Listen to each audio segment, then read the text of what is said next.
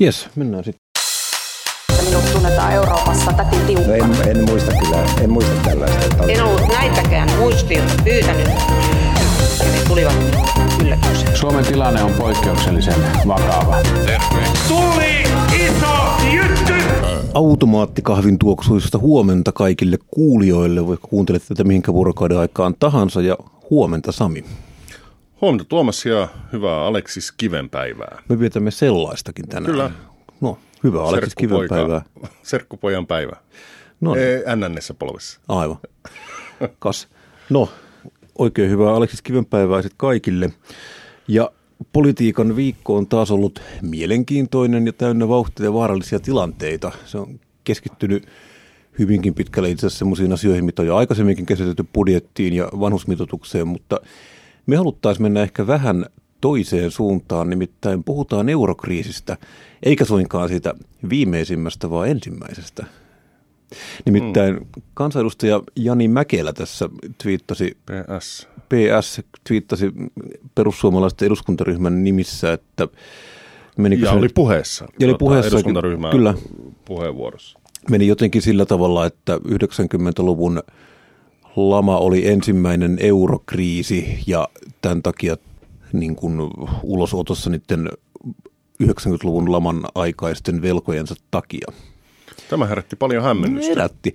Siinä on kaksi asiaa. Ensinnäkin mä en ole varma siitä, että onko nämä nykyisessä ulosotossa olevat ihmiset, onko ne nyt varsinaisesti niitä 90-luvun laman ihmisiä. Mä en tiedä tätä. Joo, Tämä mäkin pitäisi- suhtaudun vähän epäilemään, mutta se on asia, mikä pitää tarkistaa, että ei, ei lähdetä siitä, siitä väittämään mitään, koska me luotamme tutkittuun tietoon. Kyllä, mutta sitten tämä, mikä herätti enemmän kysymyksiä, oli tämä ensimmäinen eurokriisi ja väitehän sinänsä kuulostaa päättömältä, koska euro otettiin valuuttana käyttöön vasta kymmenen vuotta myöhemmin. Sille kovasti naureskeltiin tuolla netissä ja vasemmistoliitto sen aloitti jo siellä salissa ja sitten tota, erinäköiset ko- koomikot ja muut kommentaattorit lähti kovasti irvailemaan Mäkelälle ja Persuille tästä, että hei, news flash, ää, euro otettiin käyttöön vasta vuonna 2000, mutta käteisvaluuttana sitten vasta 2002, sekin pitää muistaa, että Kyllä. tilivaluuttana se oli käytössä jo 2000. Mutta ei ne itse asiassa ihan täysin pidä paikkaansa. Eurohan on itse asiassa suunnilleen yhtä vanha projekti kuin koko Euroopan unioni ja eurohan otettiin käyttöön kyllä itse asiassa 1979 jo. Kyllä. Silloin tehtiin ensimmäinen EKU, eli European Currency Unit, joka oli tämmöinen täysin laskennallinen tilivaluutta, mitä käytettiin niin kuin lähinnä, ei sitä käytetty edes tavallaan tämmöisissä päivittäisissä transaktioissa, mutta luotiin tämmöinen supranationalistinen raha. Kiinteiden valuuttakurssien systeemi, jossa tosiaan pai- painotetusti laskettiin tällainen laskennallinen valuuttakurssi, johon sitten iso osa Länsi-Euroopan maista kytki, kytki sen valuuttansa, mukaan lukien Suomi. Ja mm. tämä on monella tapaa mielenkiintoista ja sietäisi kyllä niin kuin enemmänkin keskustelua, että oltiinko Suomea läpi koko 80-luvun tietoisesti laittamassa jo eurokuntoon ja silloinhan oletus olisi 80-luvulla ollut jo se, että Suomesta tulee EU-jäsen. Hmm. Se on tota, vaikea, vaikea kysymys vastattavaksi. Siinä on ylipäätään siis se, mikä aiheutti 90-luvun laman, on semmoinen asia, mitä on kyllä tutkittu, mutta mistä varmasti on ihmisillä erilaisia mielipiteitä. Nyt sitten jos tätä konsensusta sitten vähän nyt kaivaa, että mitä, mitkä tavallaan aiheutti 90-luvun alun laman, jonka varmaan kaikki muistaa. Mäkin muistan sen, mä olin silloin alakouluikäinen, mutta niin kuin se oli kyllä semmoinen niin kuin traumaattinen kokemus kaikille, mutta siinä oli muutamia tämmöisiä asioita, mitkä tapahtui yhtäaikaisesti.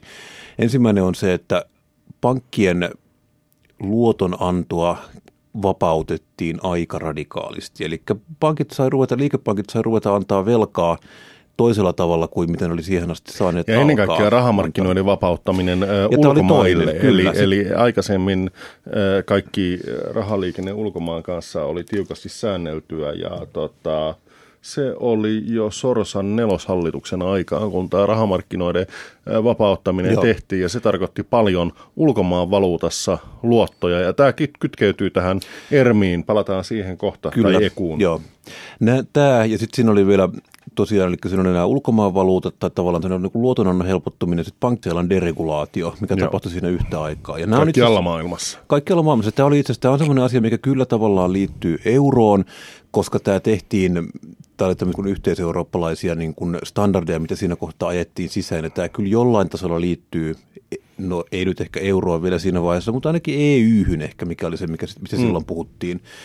Niin kyllä, ja sitten siinä tavallaan yksi sit muita tekijöitä, mitkä oli pienempiä, mutta oli se tavallaan, mikä se aiheutti sen siinä kohtaa, kun se homma rupesi sakkaamaan, oli totta kai neuvostoliiton romahdus siitä seurannut idänkaupan osuuden la- huomattava Sillä oli lasku. volyymiltään Sillä oli- iso vaikutus No aivan oli suoraan. siis, kyllä, siis, mutta siis siinä kohtaa to, toki se oli hiipumassa, Neuvostoliitto oli kurjassa kunnossa jo siinä 90-luvun alussa. Se bilar, bilateri, bi, äh, vaikea sana, bilateraali kauppa, sehän loppui jo aikaisemmin, Joo. 80-luvulla. Kyllä. Ja sitten tosiaan siinä kohtaa, sit kun tuli tämmöinen, se toinen, yksi, kolmas asia, mikä tähän kuuluu, sit se, että mitä varten lama oli, tai tuli lama, oli se, että Suomella oli tosiaan valuuttakurssi, kiinteä, vahvan markan politiikka, ja se oli pienelle maalle itse asiassa sit aika huono. Siis vahvan markan politiikka tarkoitti käytännössä sitä, että, että tämä on vähän vaikea selittää ihmisille. Jos me otetaan nyt tuolta naapurista ekonomisti, joka nyt on syntynyt todennäköisesti, jos on sitten juuri valmistumassa, niin se on syntynyt sinne joskus 97. Hän ei ole koskaan nähnyt lamaa. Ja tota, hänelle yritettäisiin selittää, että millainen maailma oli 90-luvun alussa. Niin kyllä se on täysin käsittämättömän eri paikka. Siis se oli se sääntelyn määrä, se tavallaan tämmöinen niin kuin keskusjohtoisuus, tämmöinen kaikenlainen Virastojohtoisuus. Virastojohtoisuus oli ylipäätään jotain niin, kuin niin uskomatonta, että sitä on vaikea hahmottaakaan, että miten, miten erilainen paikka maailma oli siihen aikaan. Joo, ja tämä on hyvä muistaa, että Kyllä. meillä on aika hyvin toimiva mar- markkinatalous nykyään Niin, niin, ja- verrattuna siihen maailmaan. Mutta siinä tosiaan sitten päästiin tähän vahvan markan politiikkaan, eli markan valuuttakurssi oli kiinteä. Se sidottiin, se on sidottu aikaisemmin, se on alussa ollut kiinni punnassa, sen jälkeen se on ollut, tai ensin se oli kiinni kultakannassa, sen jälkeen se on ollut kiinni punnassa, sen jälkeen markka on arvostettu niin kuin dollariin nähden, ja sitten niin kuin Bretton Woods-järjestelmän jälkeen sitä ruvettiin sitten niin kuin tämmöisellä vientivetoisella valuuttakorilla sitten niin kuin siihen suhteuttamaan sen markan arvoa. Joo, markalla ei kauhean pitkää aikaa ollut kellu, kelluvien valuuttakurssien maailmassa. Ei, ja markkahan palataan siihen, palataan siihen mitä kohta, etua mutta- siitä niin. on. Mutta tota, Mut eku, tästä- ekukoriin käytännössä se oli sidottu. Se on vähän makuasia. Siis ö, mun ymmärtääkseni Suomessa asia haluttiin tulkita niin, että Suomen markka on kytketty Saksan markkaan, mutta käytännössä Saksan markka oli ekukori, eli mm. dominoiva val- valuutta, niin kuin äh, käytännössä meillä on sama järjestelmä nykyäänkin eurossa, että äh, Saksa äh, suurimmana taloutena on se, on se määräävä ja, ja, ja käytännössä siihen Kyllä. valuutat on kytkeytyneenä. Eli silloin sanottiin, että Su- Suomen markalla on kiinteä kurssi vahvan markan politiikka ja se on kytketty Saksan markkaan, mutta tota, muut maat määritteli sen eku, ekukorin kautta. Mä muistan itse asiassa silloin tosiaan ala-asteen ikäisenä, kun katteli erilaisia pörssikursseja tekstiviestistä tai mitä nyt kattelikaan, niin tota, eh, siellä oli valuutoissa aina niin kuin kummitteli se sellainen, eh, kun se oli jännittävää just nimenomaan siinä vaiheessa, kun markka devalvoitiin ja laitettiin kellumaan, että miten se kehittyi suhteessa Saksan markkaan. Mä en tiedä, miksi se kiinnosti, mutta jotenkin se tuli seurattua silloin 11-vuotiaana, 10-11-vuotiaana ja, ja sitten mä katsoin, että mikä tämä eku, täällä on tällainen ekukori, hmm jonka arvosuhteessa markkaa oli jotain päälle kuuden, eh, to, toisinpäin anteeksi. Mä en oikein mistään löytänyt tietoa siitä, mutta sitten sit kun vähän niin kuin löytyi tietoa, niin sitten mä sain niin kuin suoran oivalluksen, että hei, tämähän on eurooppalainen valuutta, että mehän olemme matkalla kohti eurooppalaista valuuttaa. Jotenkin mä niin järkeilin sen ja, mm. ja mä olin sillä tavalla, että tämähän on fiksu, että mihin, mihin tätä Suomen markkaa oikein tarvitaankaan. Ja niinhän siinä sitten kävi. Kyllä, mutta tosiaan Suomen markan kurssi määriteltiin, se minkä arvokas Suomi, kuinka arvokas Suomen markka oli määriteltiin Suomen Pankissa. Eli Suomen Pankki käytännössä itse päätti sen, että mikä on Suomen Pankin tai Suomen markan vaihtotase suhteessa Saksan markkaan tai suhteessa nyt minkä tahansa valuuttaan. Se oli määrätty. Tämä on, tietysti, tämä on vähän hankala konsepti ymmärtää, että näin voi olla, kun me ollaan, eletään tavallaan tässä markkinataloudessa, mutta Suomen markkahan on siis sinällään arvostettu markkinoilla viimeiset kymmenen vuotta pelkästään. Se on 92-2002 Suomen markka kelluu ja sen arvo määritettiin markkinoilla, muuten se oli aina määrätty. Ja sitten tässä tuli näitä tämmöisiä ongelmia sit siitä, että kun tämä valuuttakurssi oli tosiaan kiinteä, oli tämmöinen vahvan markan politiikka, eli tätä markan arvoa puolustettiin aggressiivisesti ulospäin, niin se valuutan ulkoinen ja sisäinen arvo lähti erkanemaan toisistaan aika vahvasti jossain kohtaa. Ja tästä sitten tultiin siihen, sitten siinä piti käyttää hirvittävän paljon resursseja, rahaa, aikaa vaivaa siihen, että kun tämä markka tai se, että miten me saadaan pidettyä se sen ulkoinen arvostus sillä tasolla, mikä se Korkeita oli. korkoja. Niin, mikä tarkoitti käytännössä korkeita korkoja, isoja ohjauskorkoja ja se oli sitten niin kuin hankalaa. Lopulta, lopultahan tämä sitten niin meni sit siihen, että Ja se oli- kurssi ei ollut uskottavaa, että, ja Suomi ei ollut ainoa maa. Et tässähän tulee tietysti niin kiinteiden valuuttakurssien kanssa aina tämä impossible trinity, eli samaan aikaan ei voi olla siis trilemma, äh, samaan aikaan ei voi olla kiinteitä valuuttakursseja, ää, tota, a- avointa rahaliikennettä muiden maiden kanssa ja itsenäistä finanssipolitiikkaa. Hmm. Jostain pitää luopua. Joo. Eli, eli Suomessa käytännössä se, mistä luovuttiin, oli, oli, oli finanssipolitiikka, mutta jo- jollain tavalla tätä illuusiota ää, haluttiin siinä, siinä pitää yllä.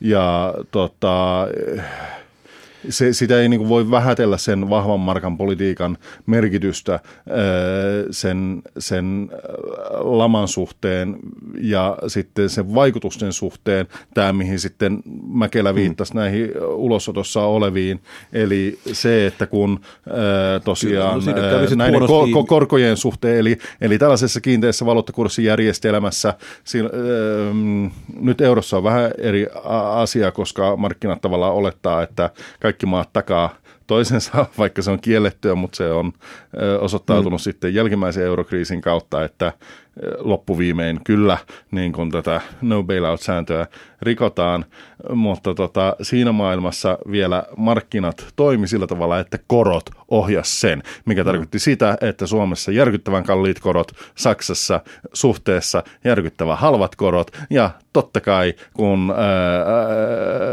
pääoman liikkeet oli ää, vapaita siinä vaiheessa, niin suomalaiset yrittäjät otti hirvittävän paljon näitä valuuttalainoja sanottuja valuuttalainoja. Saksasta. Tämä on ja, ja, sanoja, ja mitä siinä oli sitten tämä, joo, Joo. siinä oli sitten tämä Viinasen lupaus, ei devalvoida ja eihän tietenkään niin rahapolitiikka on vähän sellainen, että sen suhteen ei ihan hirveästi voi spekuloida, vaan tota, Ei. siinä Ja siis ei siinä- sanota muuta kuin, että ei, ei devalvoida, vaikka lopulta oli selvää, että devalvoidaan. Mutta kun sanoin, että Suomi ei ollut ainoa, Ei niin, suinkaan. niin Britannia myöskin, jo sillä oli tämä kytkös. Margaret Thatcher oli kovasti arvostellut jo, jo tota, tätä niin kuin EUn rahapoliittista ulottuvuutta ja, ja ilmeiseksi se tuli sitten, sitten tämän kautta, että, että Britannian punta oli väärään kurssiin kytketty tähän EU-järjestelmään ja, ja se ei kestänyt. Öö, Georgi Soros, öö, nimi, joka nykyäänkin pyörii paljon julkisuudessa, lähti spekuloimaan tätä vastaan. Oliko se Soros, ei tietenkään Soros yksin öö, öö, tätä punnan kytkyä kaatanut, vaan öö, kyse oli ilmeisestä asiasta. Hän ehkä lyhyeksi myynnillä niin saattoi sitä vauhdittaa, mutta tällä on niin mielenkiintoiset ja kauaskantoiset seuraukset siinä mielessä, että kyllä niin Brexitin siemenet kylvettiin nimenomaan tässä puntakatastrofissa.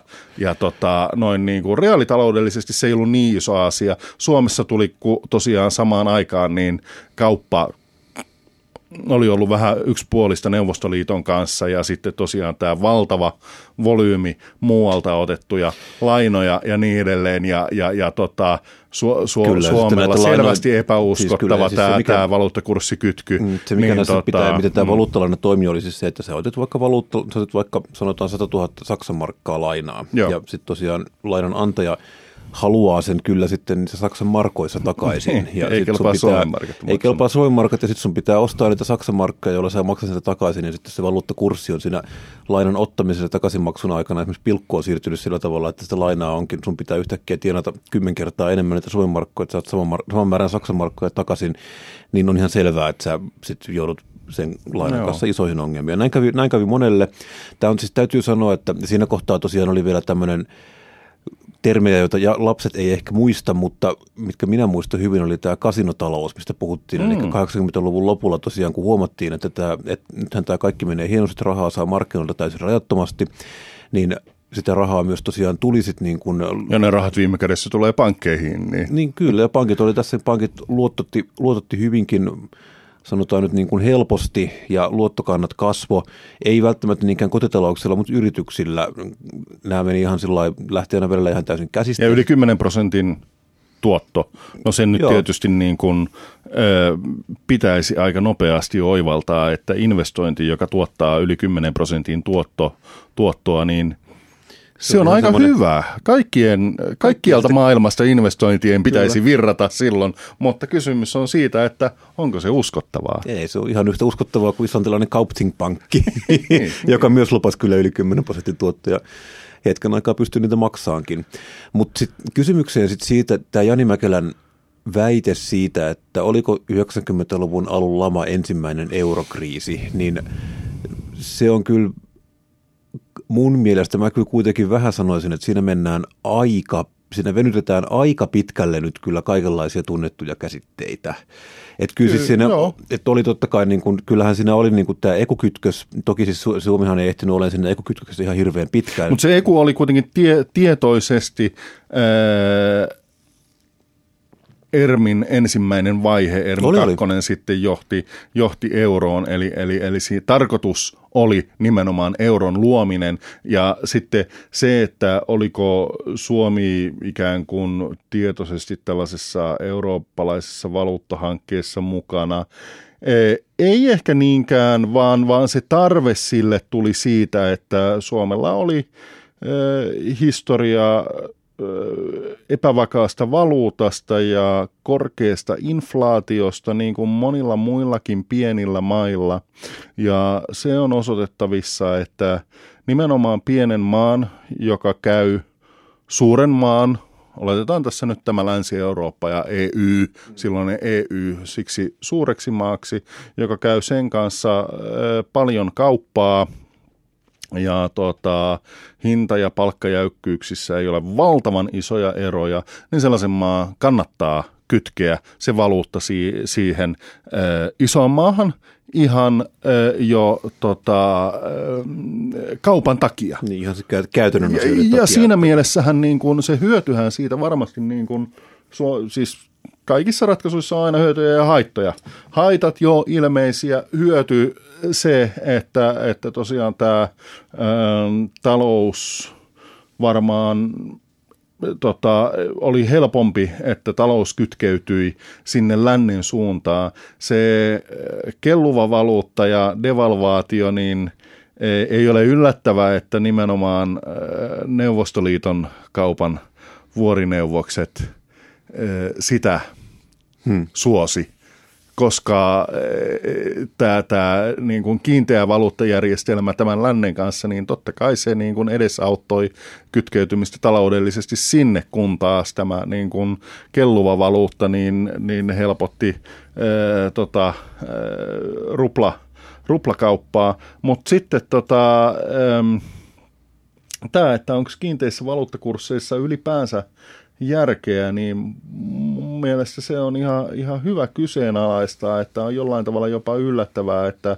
kuinka vähän aikaa historiassa mailla on ollut ollut tällaisia kelluvia valuuttakurssia. Okei, totta kai... No, niin kuin, Suomella se oli kymmenen vuotta. Niin, euro ulospäin.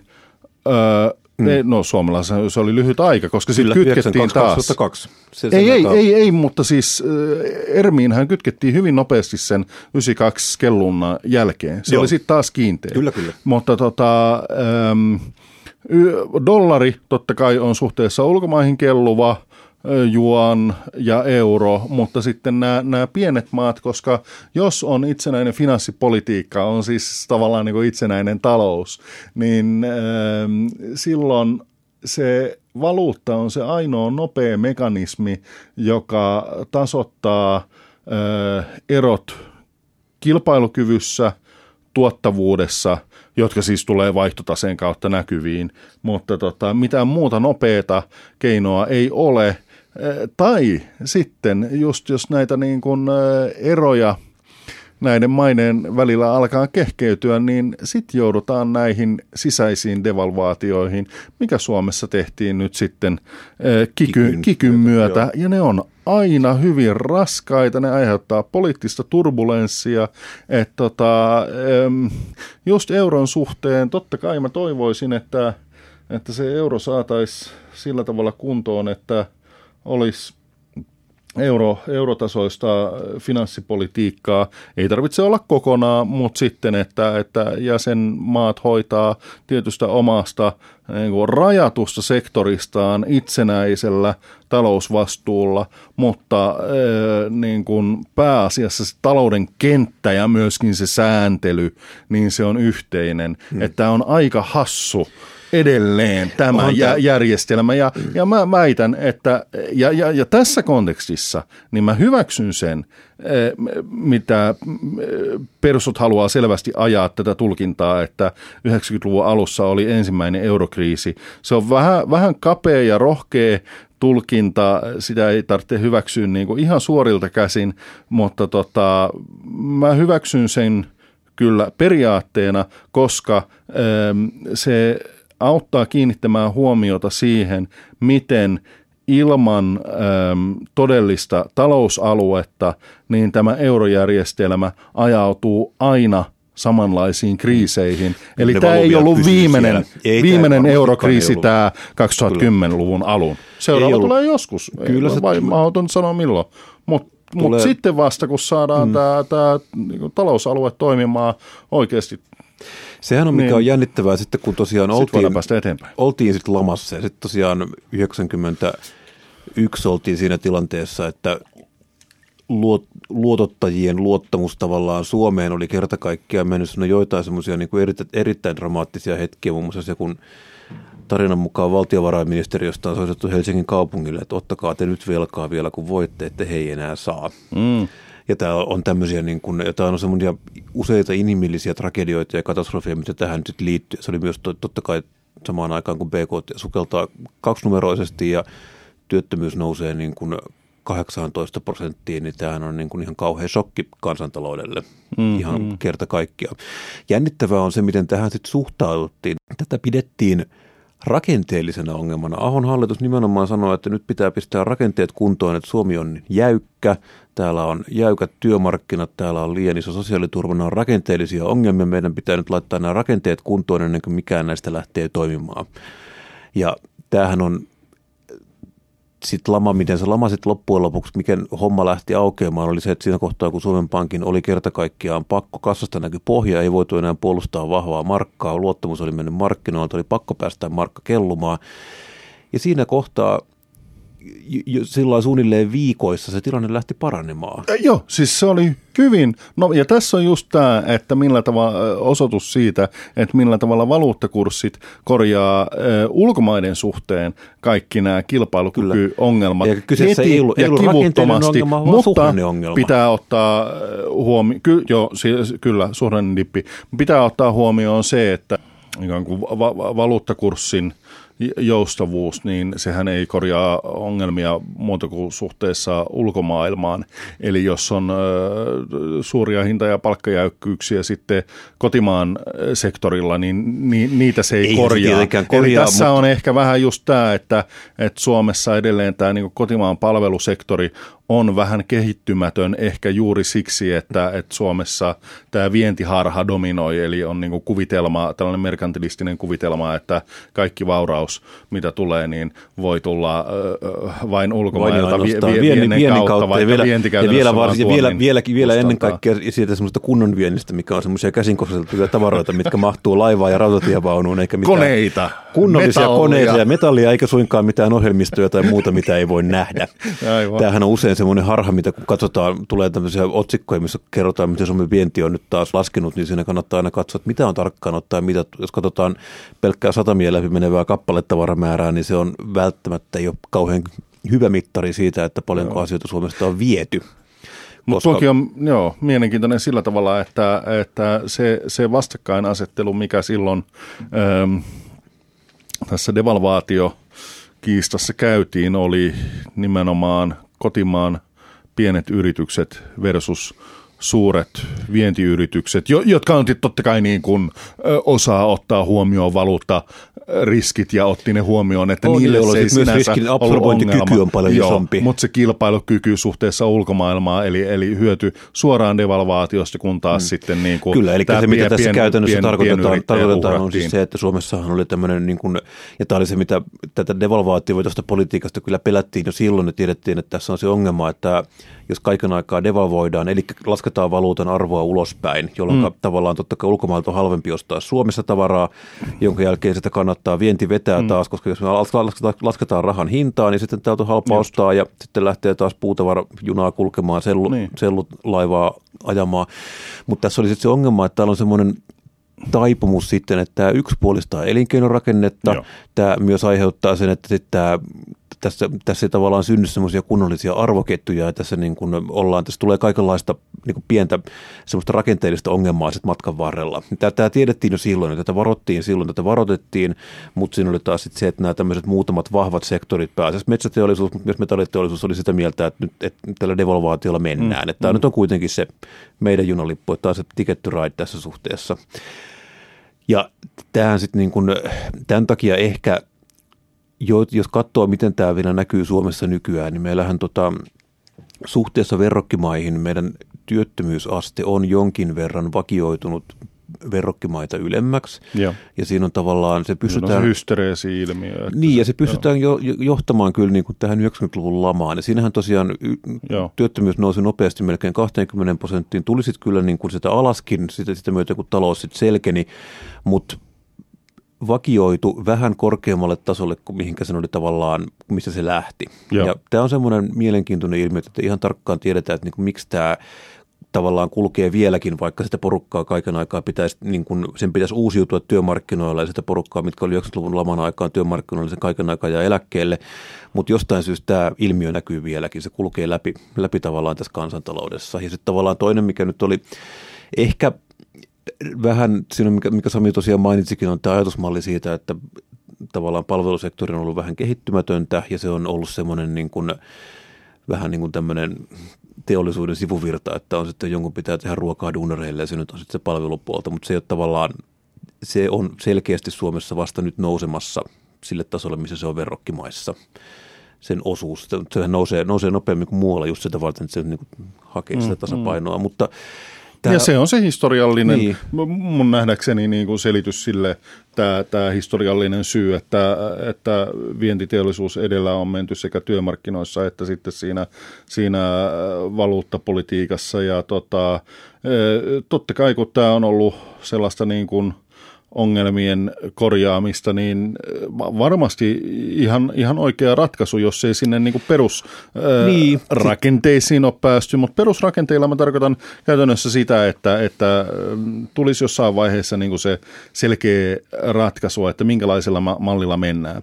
Et nyt se kelluva valuutta tosiaan, mitä tuossa aikaisemmin halusin sanoa, mitä hain, niin se ei ole hölmö tai huono ratkaisu. Jatkuvat devalvaatiot, niin se, se, se on hölmö, hölmö ratkaisu, koska se äh, aiheuttaa vääränlaisia kannustimia ja, ja nykivyyttä ja epävarmuutta ja epävarmuus tarkoittaa aina pienempiä investointeja ja niin edelleen.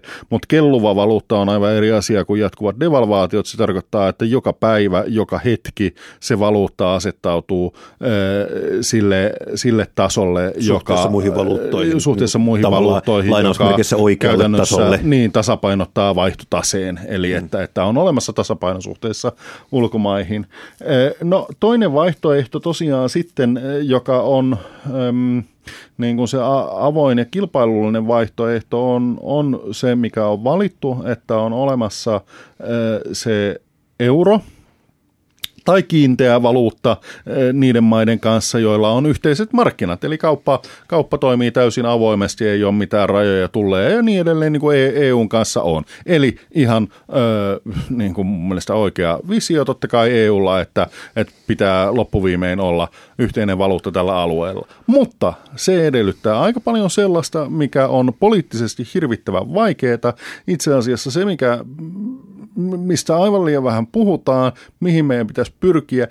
Se olennainen ei ole niinkään ehkä se yhteinen finanssipolitiikka, vaan se, että että yrityksiä ja työmarkkinoita koskeva sääntely olisi sama kaikkialla. Mm. Mikä tarkoittaa siis sitä, että kun yritys, joka toimii tällä alueella avoimesti, se voi palkata ihmisiä sieltä tai täältä ja samat säännöt pätee kaikkialla ja samoin ranskalainen yritys, joka kilpailee samalla alueella, niin sitä koskee samat säännöt. Mutta se, että meillä on niin Suomessa ja Ranskassa, Luxemburgissa, jokaisessa maassa eri säännöt tässä, niin eihän, se, se, se yhtälö ei toimi ja tässä pitäisi nostaa se kissa pöydälle, että tämä sääntely nimenomaan näitä yrityksiä ja työmarkkinoita koskien, se pitää saada täysin yhteneväiseksi? No joo, tässä tullaan taas sitten semmoiseen niin käytännölliseen ongelmaan, että tavallaan työmarkkinat... No siis käytännön ongelma on siis, että se on mahdollista.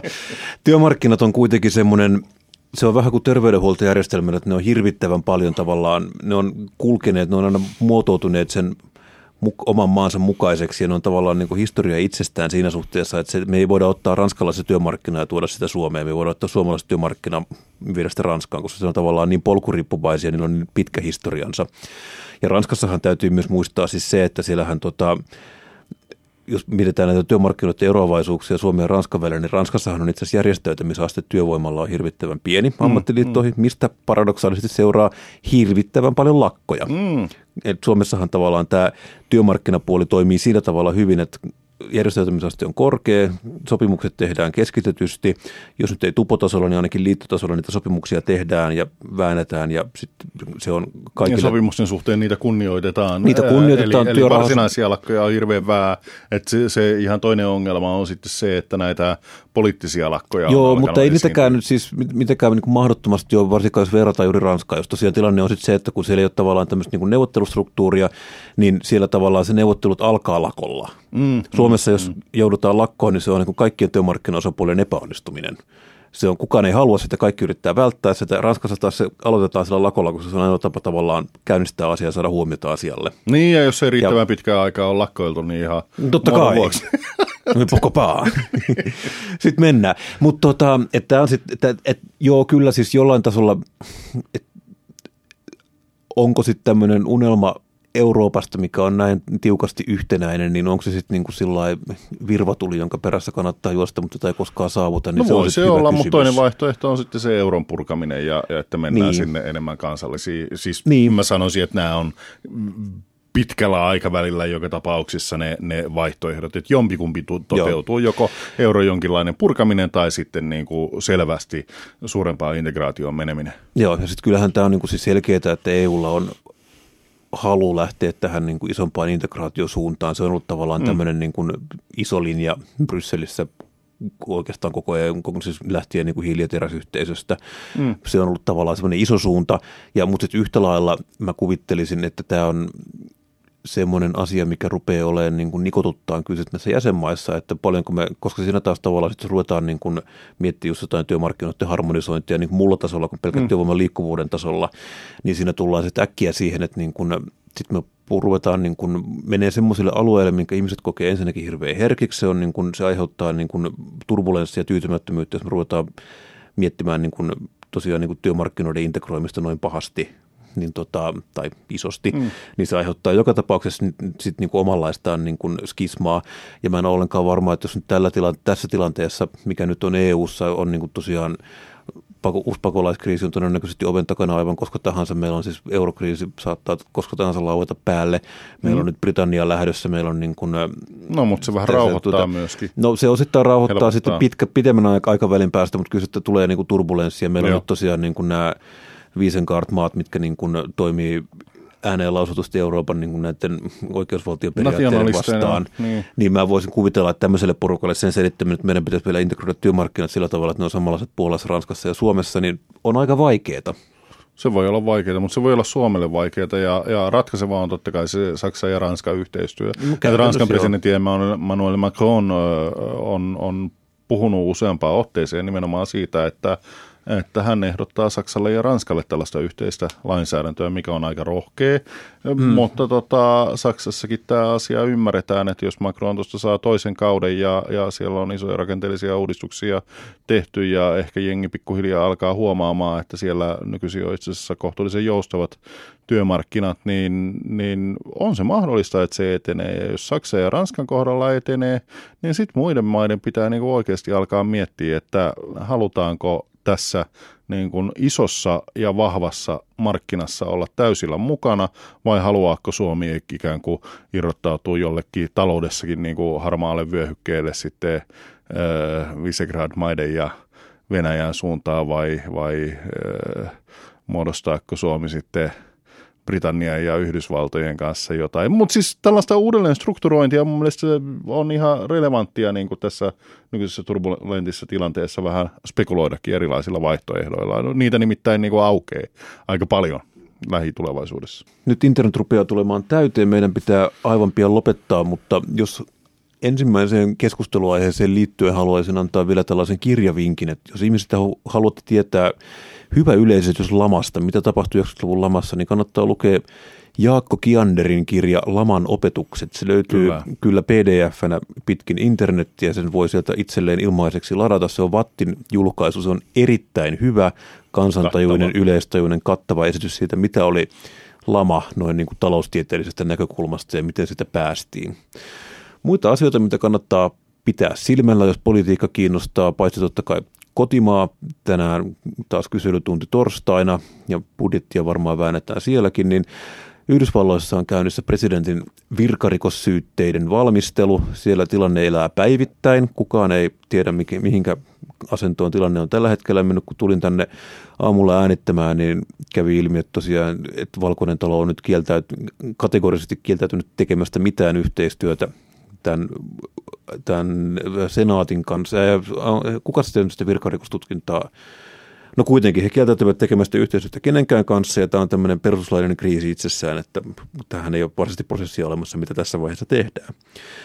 Ja vielä mitä kannattaa ja katsoa. Turkki hyökkäsi. Turkki, joo, siis tämä liittyy, liittyy tosiaan tähän, eli siinä tosiaan Donald Trump antoi presidentti tai siis Erdoganille luvan hyökätä kurdien kimppuun käytännössä, vaikka kurdit on, tai tämä kurdien armeija on nyt se, joka on pitänyt tavallaan isistä kurissa siellä Syyrian, onko se nyt sitten niin kuin etelärajalla, Pohjois. pohjoisella, missä he on tosiaan niin taistelleet tätä vastaan. He on pitkään ollut Yhdysvaltain liittolaisia, mutta nyt tosiaan presidentti Trump yhdellä puhelinsoitolla hoiti homman sillä tavalla, että nyt niin Turkki saa hyökätä heidän kimppuunsa ja koska Turkki... Maailma on menossa hulluun suuntaan. Maailma on menossa hulluun suuntaan, jos ei riitä, niin tällä viikolla pitäisi tulla formaali tieto siitä, että Yhdys- äh, Iso-Britannian ja EU-väliset neuvottelut Brexit-diilistä on karjutuneet.